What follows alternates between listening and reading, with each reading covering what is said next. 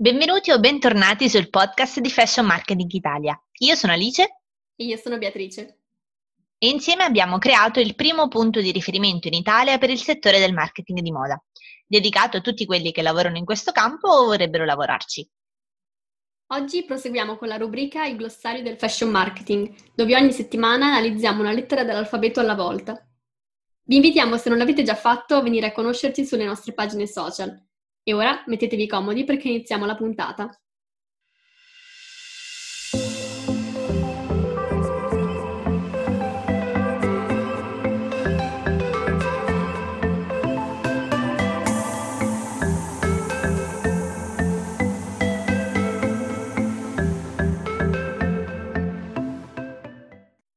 Nella puntata di oggi analizziamo la lettera D e il primo termine di cui vogliamo parlare è l'acronimo DEM. DEM sta per l'acronimo di Direct Mail Marketing e comprende le strategie e le tattiche messe in campo per creare e distribuire delle comunicazioni via email con l'obiettivo di implementare le relazioni tra brand e audience o inviare informazioni e aggiornamenti di natura promozionale. È importante non confondere le newsletter con le mail DEM. Questo perché le newsletter tendono ad essere decisamente più narrative e improntate su un approccio di storytelling, servono creare una relazione emozionale o comunque ad aggiornare l'utente, mentre i messaggi DEM di solito sono, come ho detto, dei messaggi promozionali o comunque improntati alla vendita. Il prossimo termine è quello della disruptive innovation. È un'espressione che sta a indicare tutte quelle innovazioni capaci di rivoluzionare il funzionamento di un mercato o di un settore, arrecando danno alle grandi aziende consolidate preesistenti. È un termine di cui sicuramente avete sentito parlare molto spesso ultimamente ed uno dei nostri esempi preferiti è quello dell'introduzione delle sfilate virtuali che sono andate a sostituire le sfilate fisiche a cui eravamo abituati o anche addirittura l'introduzione di veri e propri vestiti creati completamente digitalmente.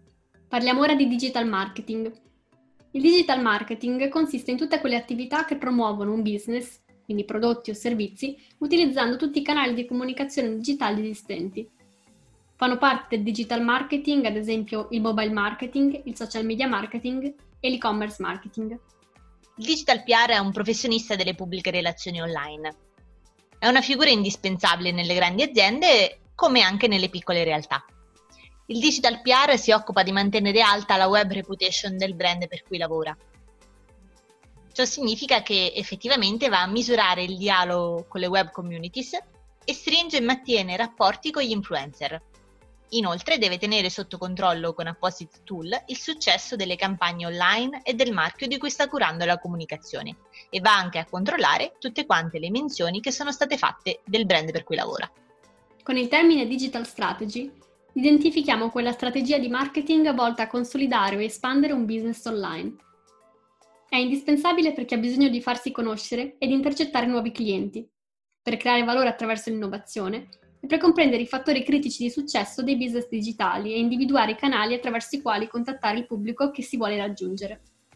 Una digital strategy aiuta a capire come integrare tra loro le leve, gli strumenti digital e i social media, al fine di massimizzare i risultati ottenibili.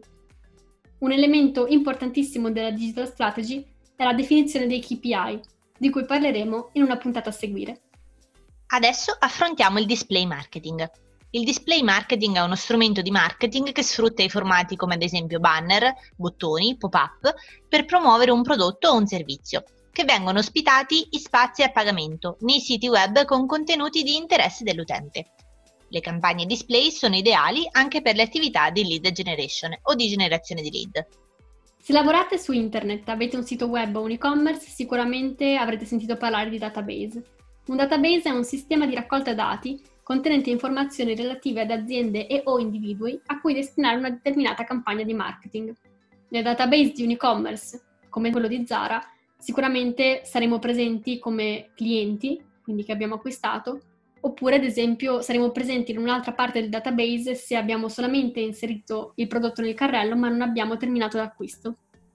L'ultimo termine per la puntata di oggi è quello del direct marketing, che si ricollega direttamente a un concetto che abbiamo visto in precedenza, inizio puntata. Infatti il direct marketing è una tecnica di marketing utilizzata dall'impresa per comunicare direttamente con i singoli utenti, che possono essere clienti ma anche potenziali tali. Il pubblico in questo caso è ben definito e le risposte che si vogliono ottenere sono verificabili e misurabili. Solitamente si usano strumenti tipo la direct mail di cui abbiamo già parlato, i comunicati radio o televisivi, il telefono o anche il telemarketing.